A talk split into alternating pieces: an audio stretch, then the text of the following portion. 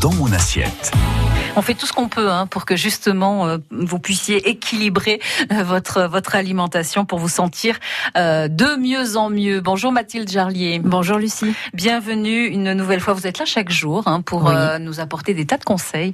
euh, là aussi hein, pour euh, que l'assiette soit de plus en plus saine. hein, pour Exactement. une alimentation santé. Alors de quoi allez-vous nous parler aujourd'hui? Eh bien, ce matin, on va prendre le large, Lucie. hein. Ah. On va s'intéresser à un drôle de fruit de mer que peu connaissent. Euh, je vais vous parler de pousse-pied. Un pouce-pied Voilà. Alors derrière ce nom hein, se cache un drôle de crustacé d'un aspect peu ragoûtant, hein, mais qui est pourtant délicieux. Alors son, as- son, son, sa- son apparence hein, ressemble à, un à une espèce de pouce noir qui aurait un ongle en forme de pied de biche blanc. Voilà, Ah, mais- c'est juste pas donné à horrible. tout le monde.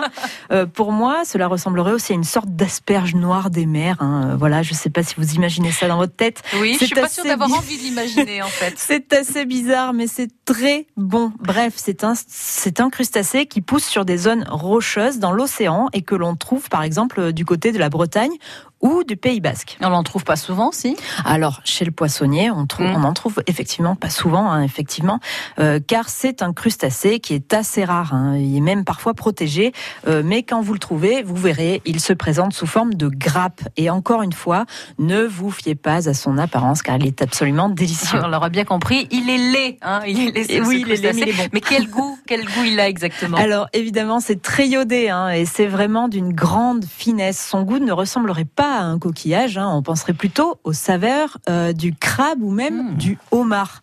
Euh, c'est délicieux. Il Et a assez- des atouts cachés. Voilà, exactement. Euh, et il est assez étonnant car cette texture ne ressemble pas à celle d'un crabe ou d'un homard justement, et elle est à la fois moelleuse et ferme. Comment on le prépare? Est-ce que vous avez des recettes? Alors pour les pour les préparer les pouces-pieds, il faut d'abord les nettoyer, hein, Mm. séparer chaque pouce, j'ai envie de dire, chaque partie, euh, et il faut les enlever de leur socle en fait. hein, euh.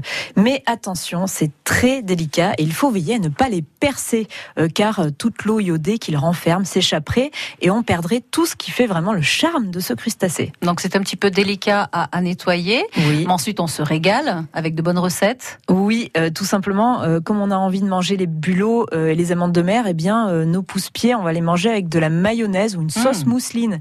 On est en pleine saison des asperges, alors je sais que vous faites de la sauce mousseline chez vous. Ouais. Et c'est cette fameuse sauce que l'on fabrique avec des jaunes d'œufs, du citron, du beurre et de la crème euh, que l'on va marier euh, volontiers avec euh, des pousse-pieds. C'est pas très léger, mais c'est terriblement bon. On les cuit au courbouillon, nos pousse-pieds, on les décortique soigneusement et on les sert encore tièdes ou froids. On peut les manger en tapas, hein, comme ça, à l'apéritif, en bruschettas, avec un peu de beurre salé par exemple, mais on peut aussi imaginer les associer à une salade.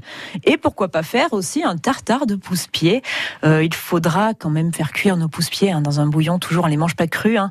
Euh, donc un bouillon avec du sel, du laurier, du thym par exemple. On peut aussi ajouter du poivre, de la coriandre, et on associe ensuite nos pousse-pieds à des cornichons et des radis avec une pointe de mayonnaise maison. C'est absolument délicieux. Et il faut aussi savoir que le temps de cuisson est très rapide hein, pour les pousse-pieds. Vous pouvez faire bouillir votre bouillon avec tous les aromates de votre choix pendant une dizaine de minutes pour développer toutes les saveurs. Et ensuite, il suffit de plonger vos pousse-pieds seulement trois minutes, ça suffit. Mm.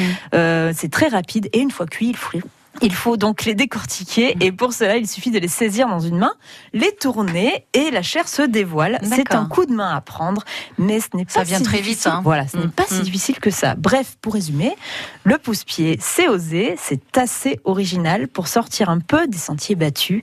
Euh, ce n'est pas appétissant, mais ça vaut clairement le détour Ouais. dans l'assiette. C'est délicieux. Le pouce-pied à commander rapidement chez votre poissonnier. Exactement. Merci beaucoup Mathilde. Merci Lucie. À demain.